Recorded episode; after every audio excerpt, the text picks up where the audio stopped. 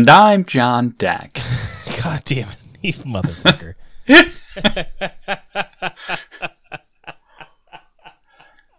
Were you sitting there waiting for me to be about the dog?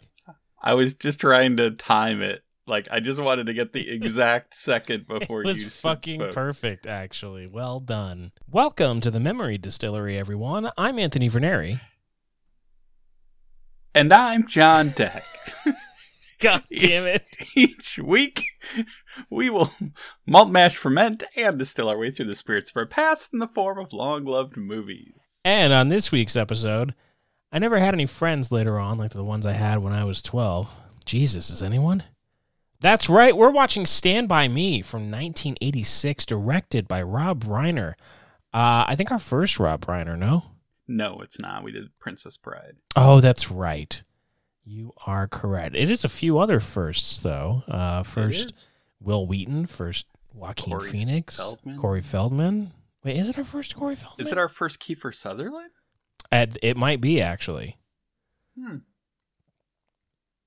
Anyhow, uh, Our not our first Richard Dreyfuss because we did Jaws No. in our first episode. that's right. Our, our reviled first episode.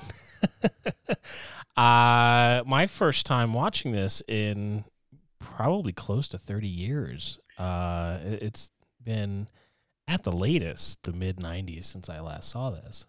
Yeah, I I watched it a lot uh, around high school age, and then into college, it kind of came up as something that was kind of watched for fun, and into it, you know, paired with movies like The Goonies and, and stuff. You know, just kind of feel good, fun uh, movies that are are just kind of that classic feel. Um, you know, from the, well, I mean, the movie was from the '80s, but when it was set like well before then, wasn't it? Mm-hmm.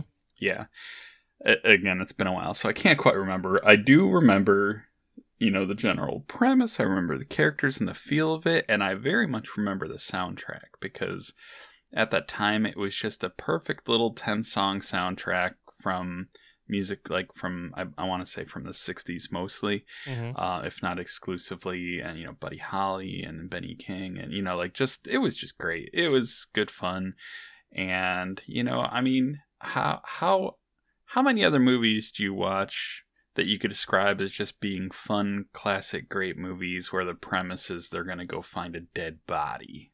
It's wild, isn't it? Like, Yeah, and you, I mean, you couldn't make that today. Like, wholesome at, family. at least fun. not about the last 20 years. like you- you'd make it, but it'd be like some weird little indie horror thing, and like it'd be you know probably made in Norway or something. Right, right, right, right. Norway makes some wild shit. That's a fact. That's a Um, fact. Take that to the bank. Blood Quantum. I'm trying to remember if that's Norway. It's Nor. It's it's Scandinavian, but look that up. That's a very interesting take on like the zombie genre set in the Scandinavian area. Blood Quantum. Yeah, I'm like 99% sure. It's recent. Ah. it's just in the last year or two, I think. But that's not what we're here to talk about. No, we're here to talk about Stand By Me. Stand by me. I call it Stand by me. Yes. I mean, Ah. it, it, the, the the emphasis is important based on what part of the movie you're watching. Good point. Let's start at the beginning this time around, though. Yes, I, that's that's the logical spot. But it's kind For of this starting at the beginning, kind of starts at the end because it's a flashback. I do remember that. That's true, but it sets up the flashback, so I think maybe It's so wibbly wobbly. a little timey wimey. Yeah. No big deal. Uh, I don't have much else to say about this because my memory of it is short, given how long it's been since we've watched it or since I've watched it. Let's not belabor the point. Let's jump into the action and watch the Stephen King movie. Indeed, we're gonna go and do that. Uh, it's currently streaming on Starz if you want to watch along with us. If not, Uh, just sit tight for a few seconds, and when we come back, we are talking about Stand By Me. John, are you ready? Doom boom boom boom boom boom boom boom When the night- boom. No, you just can't. Ah, I did. forget it. I just go watch the movie now. You screwed it up. I'm just gonna watch the movie. We'll be right back.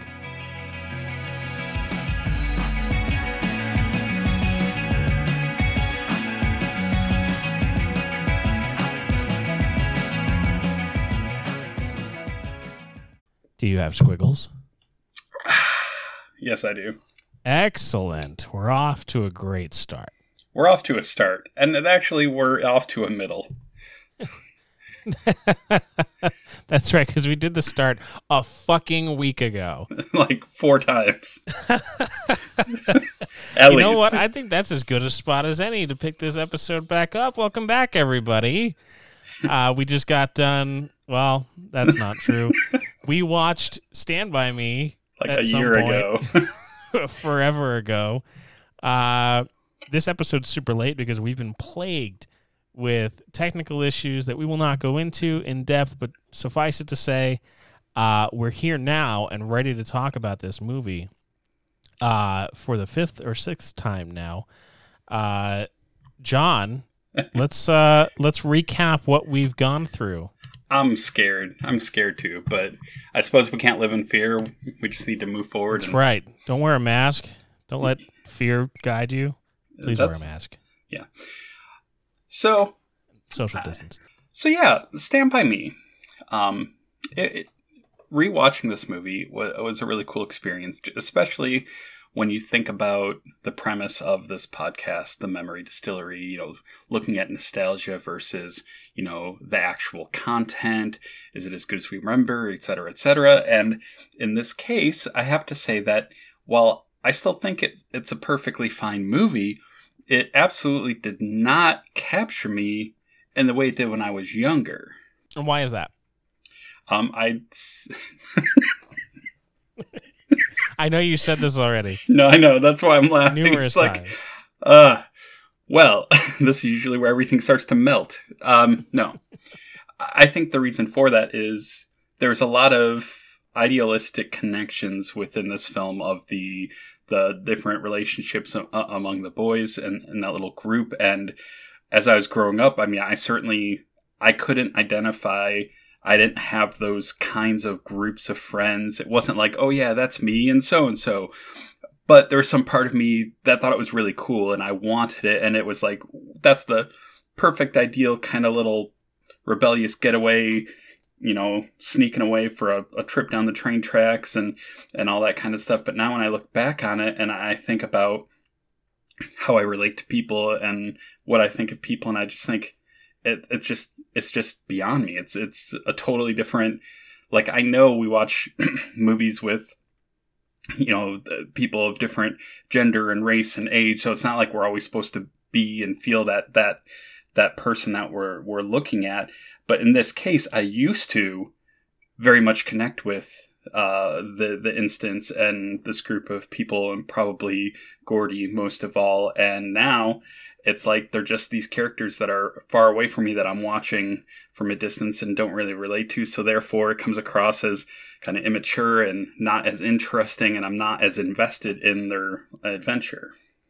And I, I think I can see that. And it, it it's it, it probably is sort of endemic to kind of the, the time in which we grew up. Like this takes place I, I I know we talked about it in kind of previous recordings, but uh the late fifties, early sixties, maybe mid sixties, something like that. And so you have a different generation of kids that were they grew up differently than we did. Like you're kind of late Gen X. I'm I'm er, late Gen X, early Gen Y, and it- we we had video games and we had uh you know cable and we spent more time inside than any other generation had previously. And so we we didn't necessarily have the time to form those bonds, the the same kind of bonds that these four kids have, just simply by virtue of not having to. Like we didn't Well, have to be outside. We didn't have to get out of the house and go hang out with the neighborhood kids. Like we still did it to to a point, but it we also like hung out at home and watched TV or fucking played Atari or Nintendo because that's what we had. We we had the ability to do those things for the first Yeah. time. I don't know if, if it's because I'm a little older and I was more on that borderline or if it was just circumstance, but I think I, I mean, I did find myself a lot of my younger growing up was spent, you know, playing outside and, and just, you know, going, going out and being in, you know, For sure. like And- and- all, all this kind of stuff. But, but no, I I know what you're saying. And, and you're totally right, com- comparatively speaking.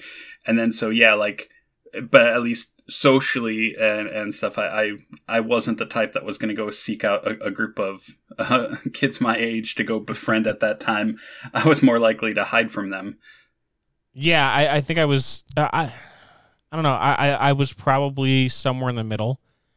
Uh, like I, I had friends. I had you know I was friends with some of the neighborhood kids, depending on where we lived at the time, and certainly when we moved to Florida, uh, I I had a, a fairly tight knit group of friends, at least for the first couple of years.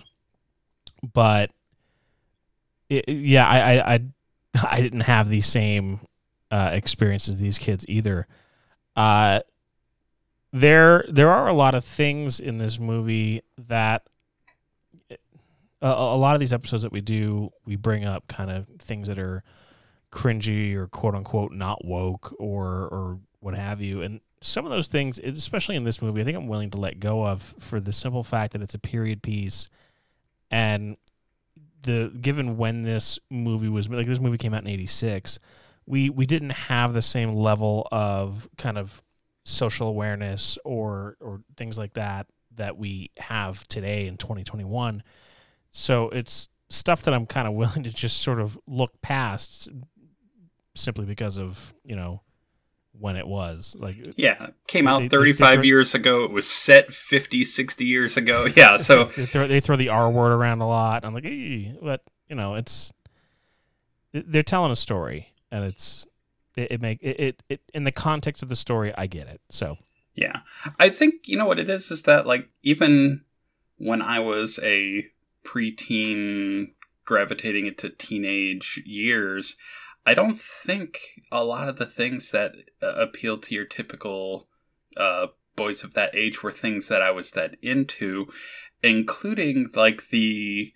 I wasn't much of a wrestle around with my friends. I wasn't much of a like I a rebellious kid. I didn't. I wasn't. I mean, yeah, there was a certain thrill in doing you know little things that I thought were rebellious at the time, but like you know, like get in trouble for the sake of getting in trouble. It was like, nah, I kind of tried to avoid that because that seemed like a pain, and like you know, just the things that they played for laughs and the things that they played for for tension and things they were again not quite as relatable or as interesting to me now as they used to be because I used to feel like I was just like one big step away from experiencing adventures like that whereas now I'm like I have adventures anytime I want and and I'm happy with that and and it's it's cuz I'm an adult and and, and so this is like I don't I just don't connect. I just don't have that nostalgia connect like I do with other movies set in time frames that are earlier or movies we've watched, you know, from when we were younger. Well, and th- this I, I think kind of hits that a little bit harder, even because we're looking back with nostalgia on a movie that we grew up with, on a time that we didn't, with kids who were probably about the age that we were when we saw this. Yeah. So like, th- there's a whole mixture of things that like some of this is relatable, but most of it isn't because it's in a different time period, and also like I didn't like touching other people even back then and I still don't. And you know, it's just it, it like that that that's the whole wrestling around thing that you're talking about and like I, I didn't get that. And like the hamburger in a backpack thing I never did that because that's gross. Uh which I'll, I'll get into that was kind of out of place. And I, I just happened to look at my notes here and I saw hamburger in a backpack. Uh but yeah I I, I, I didn't have a lot of those experiences uh, for for all the reasons previously stated. So So when we when we open the movie, is it uh I mean, obviously, it's you know what's his face, Richard Dreyfuss, who is the in this movie he's the advanced The writer. years Gordie, looking back on this experience, right? Right. Yeah. And and is I'm I'm trying to remember. I know because it feels like we're talking as though we just watched this, but it's been like you know over a week now.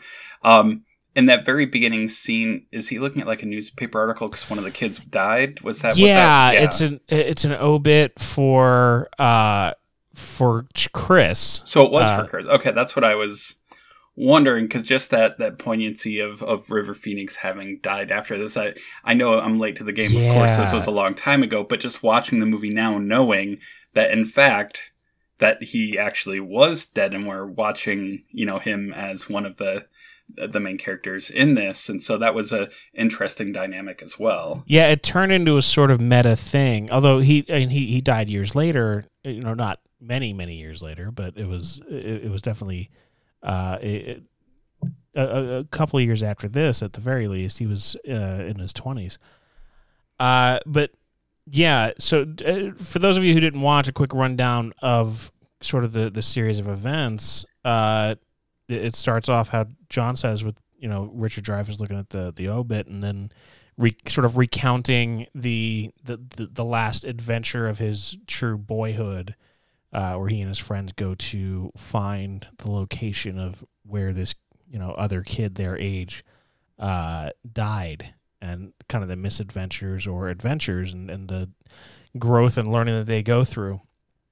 Uh, Richard Dreyfuss narrates this movie as he, he's credited as the writer because I guess that's what Gordie becomes, but he's narrating it as Gordie. He is talking about his experience and kind of the the the, the things that are going through his head as we're watching uh, Wil Wheaton as Gordie kind of move through the movie. That's not to say that there aren't uh, other great actors and, and characters in this. Like we, I, I had to actually look this up to see who it was. We have uh, uh, Chris O'Donnell in this, or not? Sorry, not Chris O'Donnell. Uh, shit, Jerry O'Connell. Jerry O'Connell as Vern Tessio in this, and I'm like, that's not fucking Jerry O'Connell, and yeah, it is. Uh, and like I, I mean, I recognized River Phoenix, and I recognized Wil Wheaton, and I recognized uh, Corey Feldman, but I was like, who's the fourth kid? And it's fucking Jerry O'Connell. I was like, holy shit. Uh, and then other like more recognizable faces like the aforementioned Richard Dreyfuss and Kiefer Sutherland is in this. So uh, a, a a pretty pretty good cast of characters. Yeah, the the casting, uh, of course, was great and good fun for for every you know for everything that it was. But I think even in these these various actors of different levels of goodness or greatness, they were also limited by the script and the nostalgia. And like, it's this weird fine line between, yeah, at some point, if you're setting something in the 50s or you know 60s, and you're trying to have that like old school bad boy kind of vibe, like you know, with Kiefer as the you know the the bad boy leader of this gang. But it's like you, you if you push just a, a hair too far, then it becomes like a, a cheesy knockoff send up of you know the the type of you know like Grease kind of gang or something, and it's just like it, it just it plays around on that line and it's like I can forgive it and accept it for what it is, but I'm I'm in no way like I don't feel menaced by Kiefer Sutherland in this because he I feel like he's just playing this role. Right, and I, I kind of feel the same way. And uh, one thing that kind of took me out of the moment was these, you know, six or seven kids, you know, late teens, all giving each other uh like brands Yeah. with this razor blade, these Cobra uh brands with a razor blade like permanently scarring their their arms like come on this I, I get that that's something that happened but you're not you're not selling it as a like a, a ritual or a rite of passage or anything like that. And so it, it kind of took me out of the uh out of the moment there. Yeah, I mean, I think a lot of that kind of led to the build up of of you know Gordie where he gets to the point where he pulls the gun on him, and you know like that like that works that tension that standoff. That standoff like- was very believable. Yeah, but like almost everything else in terms of all the the the build up and little cutaway scenes and the mischief and all this, it's like okay, whatever. I mean, that's fine. well, so here's here's where uh, here's where you and I probably differ on this is I I feel the same way but differently. And, and- and here's what I mean. We we get these sort of larger than life moments or things that aren't entirely believable or maybe, you know, kind of detract from what we think a story should sound like or or, or, or a, a film should look like. But we're also kind of getting this as a secondhand account. And or, a first-hand retelling maybe is a better way of putting that.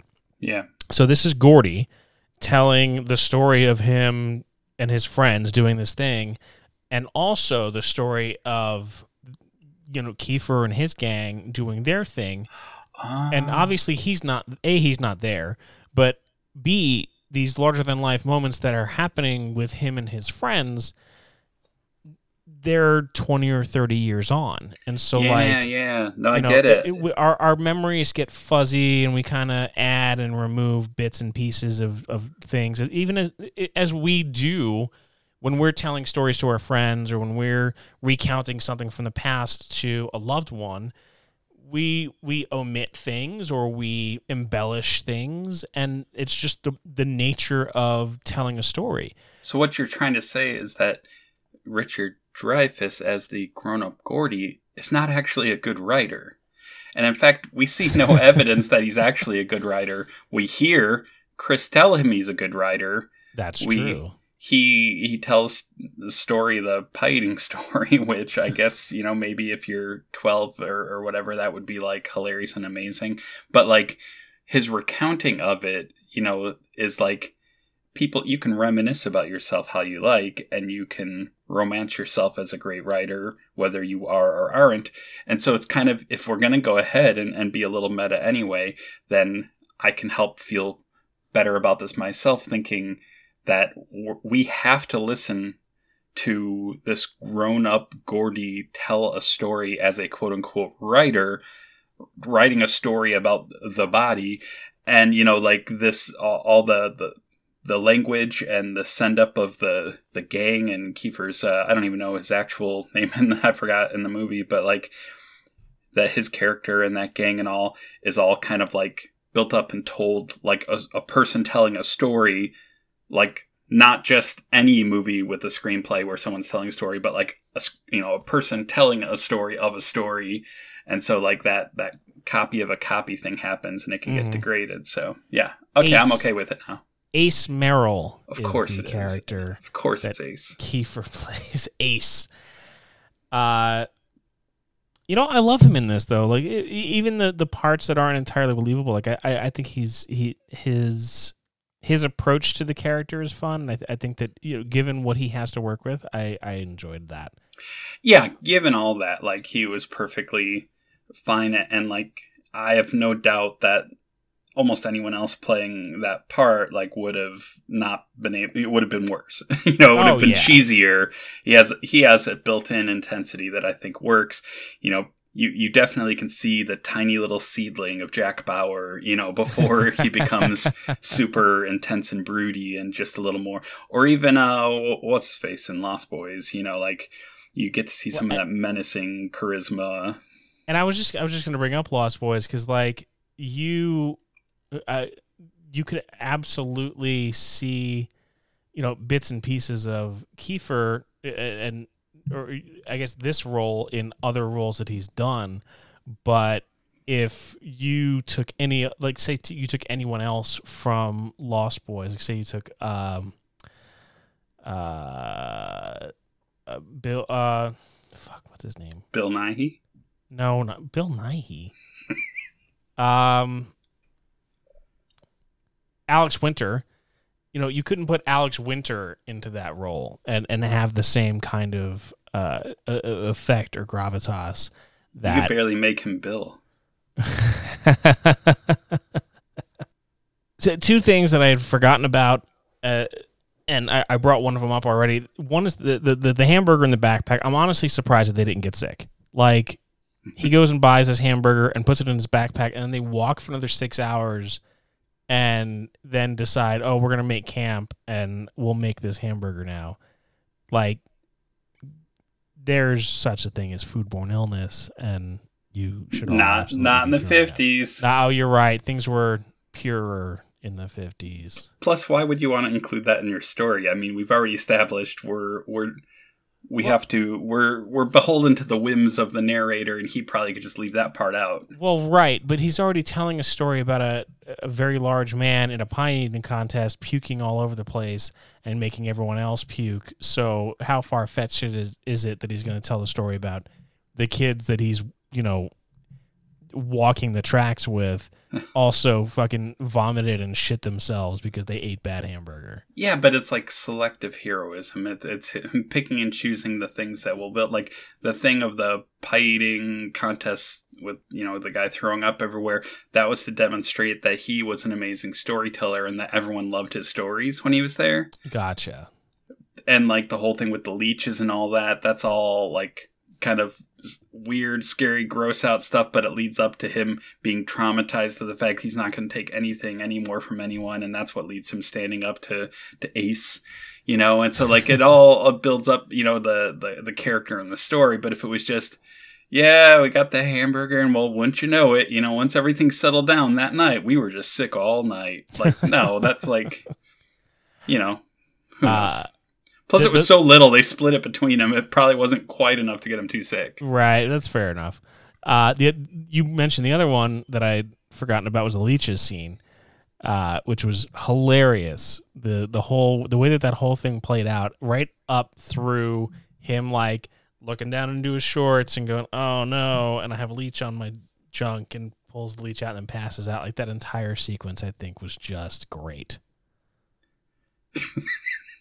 I, I, I mean, yeah, I, I can't. I wouldn't describe it as great because it was mostly just me going, uh, But that's the that. but it served the purpose. that's the the element that makes it great. You can even if you've never had a leech on you, you know what leeches do. Like they grab onto you Yeah. and they suck your blood, and so the whole the whole entire they're they're wrestling around, and then they you know they they find oh you have this thing on you, oh no you have this thing on you, and they're like they're trying to get all these leeches off. It, it, it was it was zany. It, zany. It was almost like um like a Benny Hill thing almost. you could have thrown that music on, and it would have Right. it, it would have been perfect. They could have sped it up just one and a half times and had them running in circles around each other. Yeah, you're right.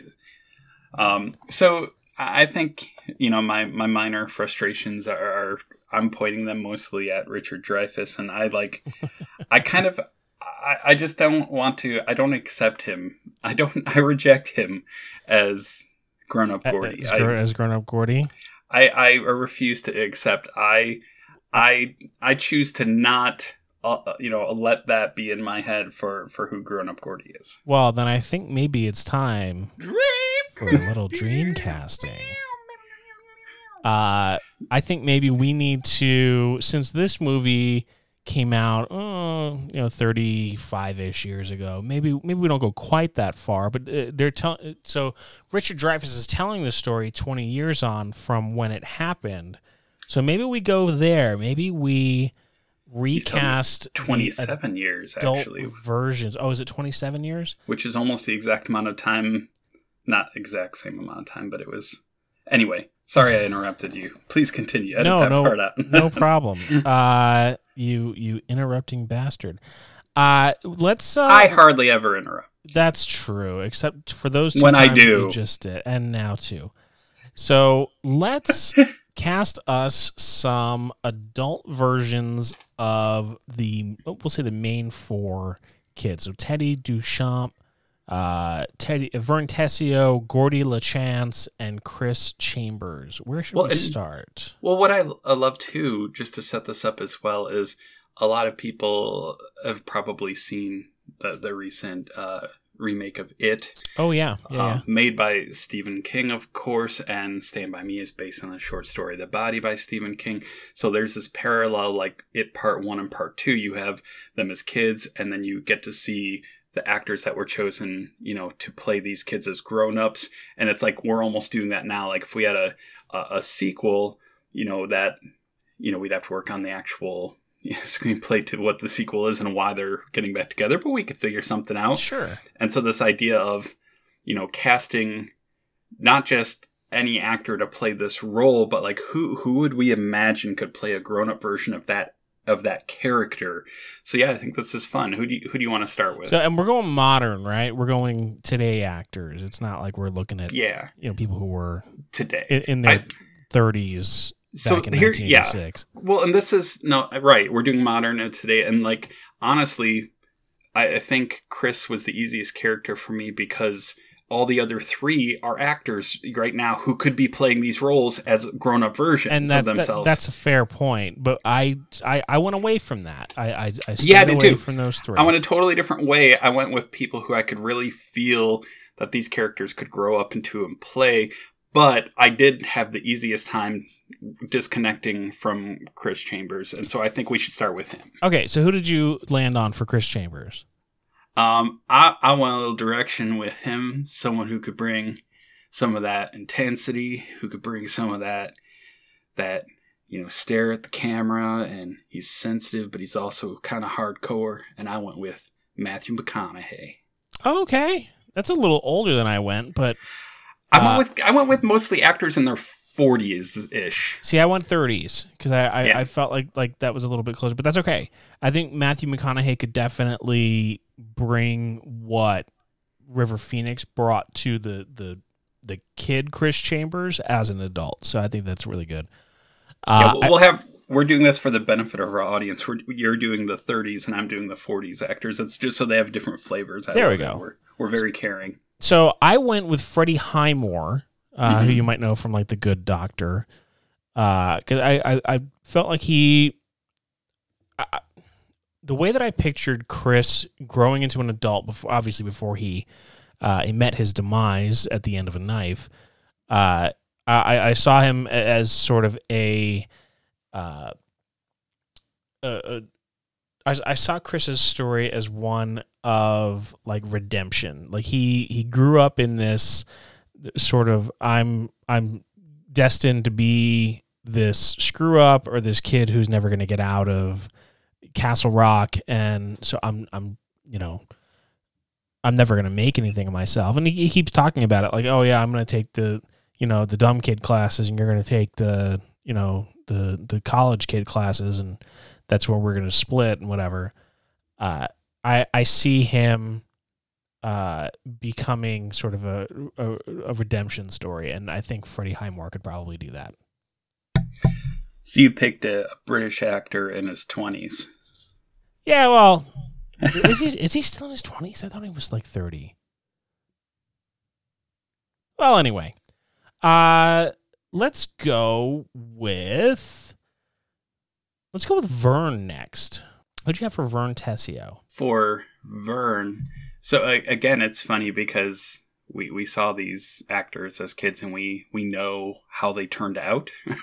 so even if we're not casting, it, it was a little bit hard not to think about the way, like a lot of movies, like like it, for example, you might have some kid who's a bit chubby or out of shape, and then uh, as they grow up, um, they grow into their bodies and they become, you know, fit and, and handsome, even if they were kind of like dorky rejects when they were kids. So like that that process I feel is fair. And I think in this case it would work well. And so for Vern's character, grown up, I picked Jon Hamm. Oh, okay.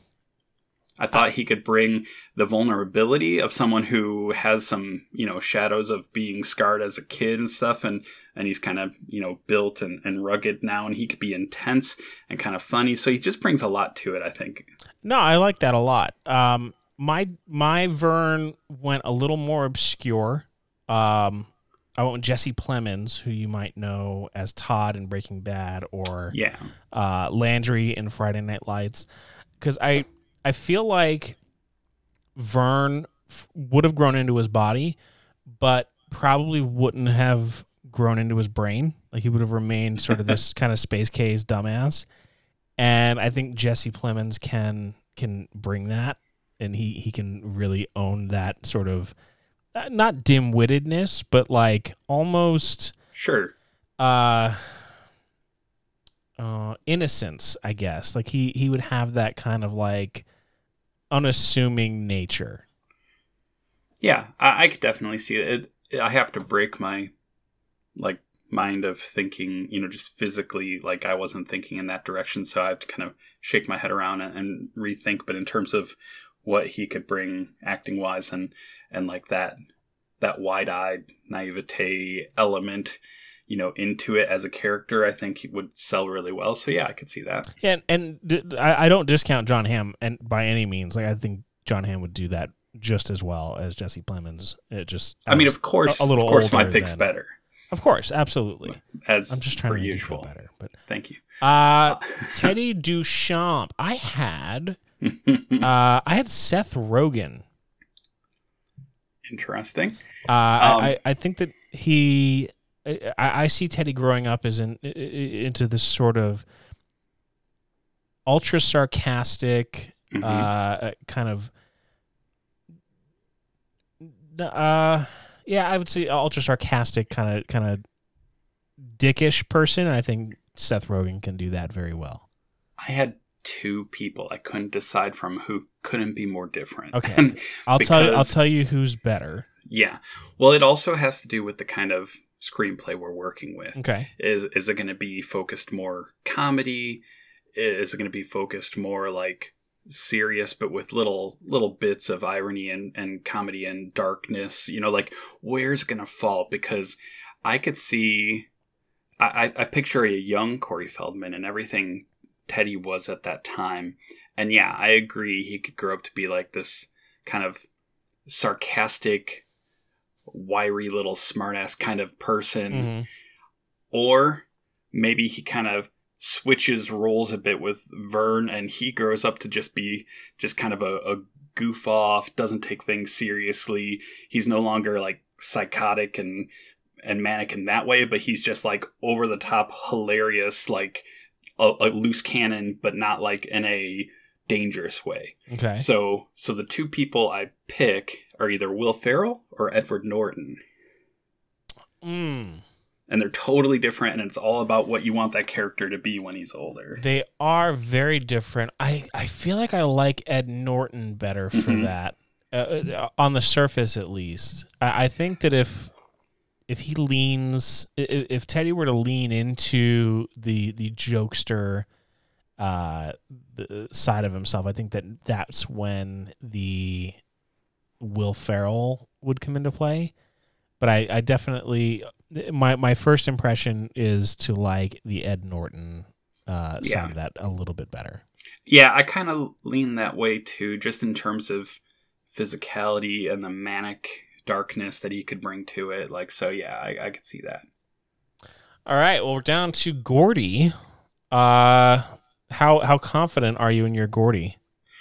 this is another one where i had two but they're not different they're just different takes on it i have like i have like the perfect pick for a simulacrum of who i think you know this Gordie would have grown into, and then I have an actor who I think would bring the performance that I want. So it's it's two two interesting choices. Mm. But I think you should go first on yours. Okay, so for Gordie, I had Daniel Radcliffe. Hmm.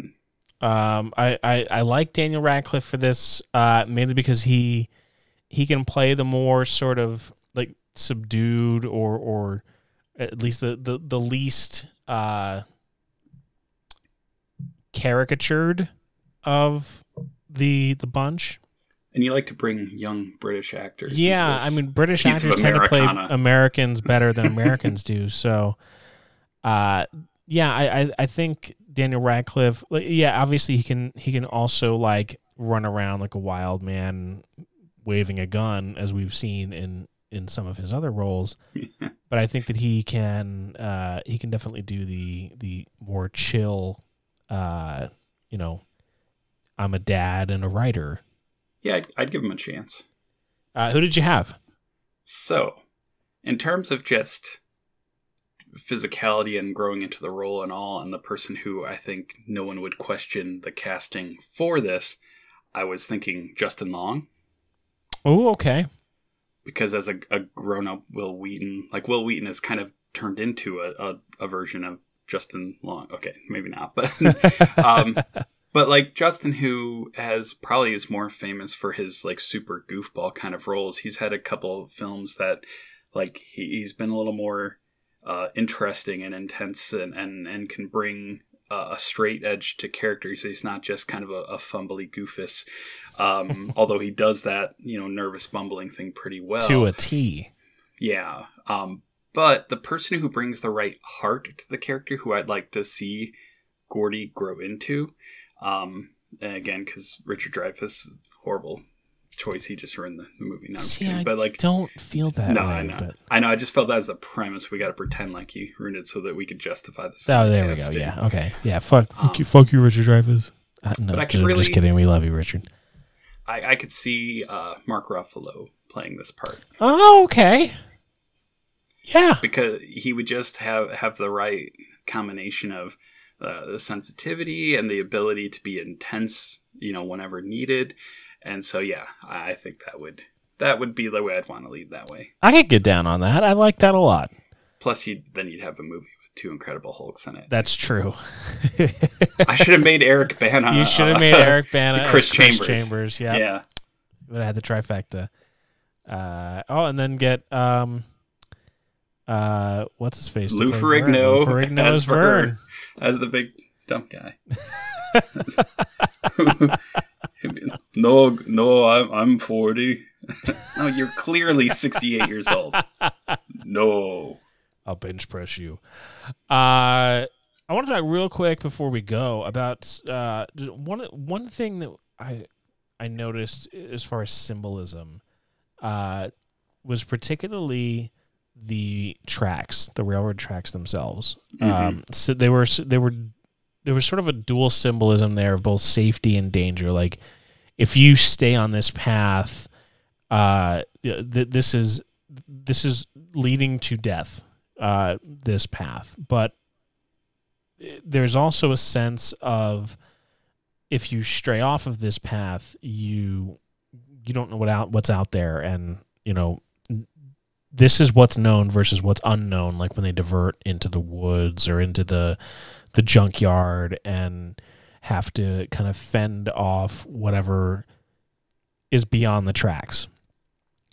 But it's interesting no, that that concept, the duality, as you put it, it it it kind of embodies if we are continuing that trend of being a, a bit meta here of the of of the way you know when two things can't exist, t- you know, because Oh, the cancel each uh, other out. paradox. A paradox. That's the word. Oh God. So you know, you bring up the the duality aspect of the tracks and stuff, and I think that's kind of that that paradox of coming of age. You know, that idea of you know, do I follow this path? Do I do I you know follow the road that's been laid out before me by my parents and society or do i make something of myself? And it's kind of like the answer is yes and no. You know it's it's there's there is that safety and danger in both things. So it's there is no clear cut answer of this is the right way to do life. It's more of a you're gonna have nothing's perfect. If you follow these tracks and stay on them you may get run over by a train. But if you don't follow this path you could get lost and you know killed by leeches you know? It's like there there are many different ways to go many different ways to to deal with life. So i think that's kind of a fun metaphor built into the very concept of the movie of the safety that traveling in that way brings. But then obviously as we see the uh the ferocious near deathness of it Yes. Yeah, agreed. Uh, and and I, I to to expound on that a little bit, like I, I really like how it's sort of their first truly adult decisions that they have to make on this journey that they're taking. Uh, you know, do do I stay or do I go? Do I, you know, stay the course or do I, you know, g- go go another way? And so it's it's very cool. I I, I liked that part of it a lot. Uh, I caught Fleetwood Mac uh, and the Clash references Yeah. in the last sentences. There we go. Uh, and speak actually speaking of music, there's actually a lot of really great music in this uh, th- this movie we talked about. That was one of the reasons why we even wanted to do it is because the Wait, are you segueing to talk about Semaphore? I'm not. But we, we? I can I can leave that to you. I just usually you handle the music part, but I really did want to just kind of touch on it very very briefly and say that the the music in this movie is very very cool. Uh, it, it was nice to sort of be taken back to that time uh, musically. Yeah, I think I even mentioned this in our little pre-recording. Just I that know. that, That, was that, was like a month and a half ago. So. that was like 14 years ago. But like, but no, I, I I couldn't agree more. The it's a it's a short, quick soundtrack because back in the day, 90 percent of songs were like two and a half minutes, Mhm. and so it's I. And this is honestly, I'm not even looking at anything. I just know it's a 10 track, you know, album that's about a little over 30 minutes long because I remember having it and listening to it, you know, because it was just a, fun little soundtrack, a great segment of, of music, you know, selection from the time, and and it just, of course, helped cement your your mind into the right place uh, in this period piece. So yeah, Yeah. Uh cool. Well, with that, John, we made it. We finished the episode finally well, a week later. we haven't saved anything or uploaded anything yet. We'll see what happens. If you're if you're listening to this in 2021, we succeeded. Yes, that's correct. Uh, that is our show, everyone. Thanks so much for listening to us each and every week as we distill another favorite from our past. Hang out with us every Monday as we listen to movies that we grew up watching. Uh, you can catch us on Google Podcast and Spotify and Apple and uh, Stitcher and all those different podcast apps, or you can go to tmdpod.com. All of our episodes, or most of our episodes, a lot of our episodes are there. John. I, I couldn't agree more with one of the three things you just said. but that being said, uh, as you all know, Um, Anthony and I are post post Kaufmanson, Yep. and That, that's a, that, that's a don't know- technical term, but John, why don't you break down what that technical term means? it's kind of a Greek slash Latin term that means that we're very close personal friends with Buddy Holly beyond the grave. And one of the things he said was, I'm honored one of my songs was chosen for the soundtrack, and you should also listen to Destroying the Evidence by Semaphore because it's a great song to be included in the Memory Distillers podcast. And I was like, Buddy Holly, that's a really weird and specific thing to say. Also, I'm scared because you're a ghost. And um, I think you all know what the moral of the story is. Don't Uh, talk to it- ghosts. And email us uh, at the memorydistillery at gmail.com when you do, because Anthony loves ghost stories. I do. They keep me up at night because I get scared, but it's still fun.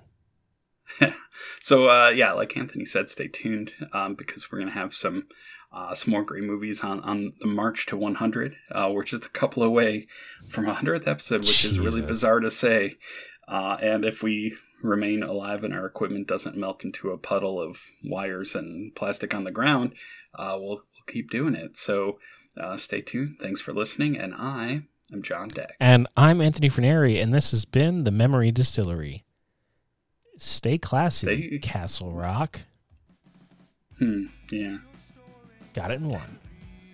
No, that that's really good. I feel I feel that that catchphrase ending is always gonna work. I know we've played with some different options, but I think that's good. We, we got we got to stick with our roots. We come back to Stay them. classy.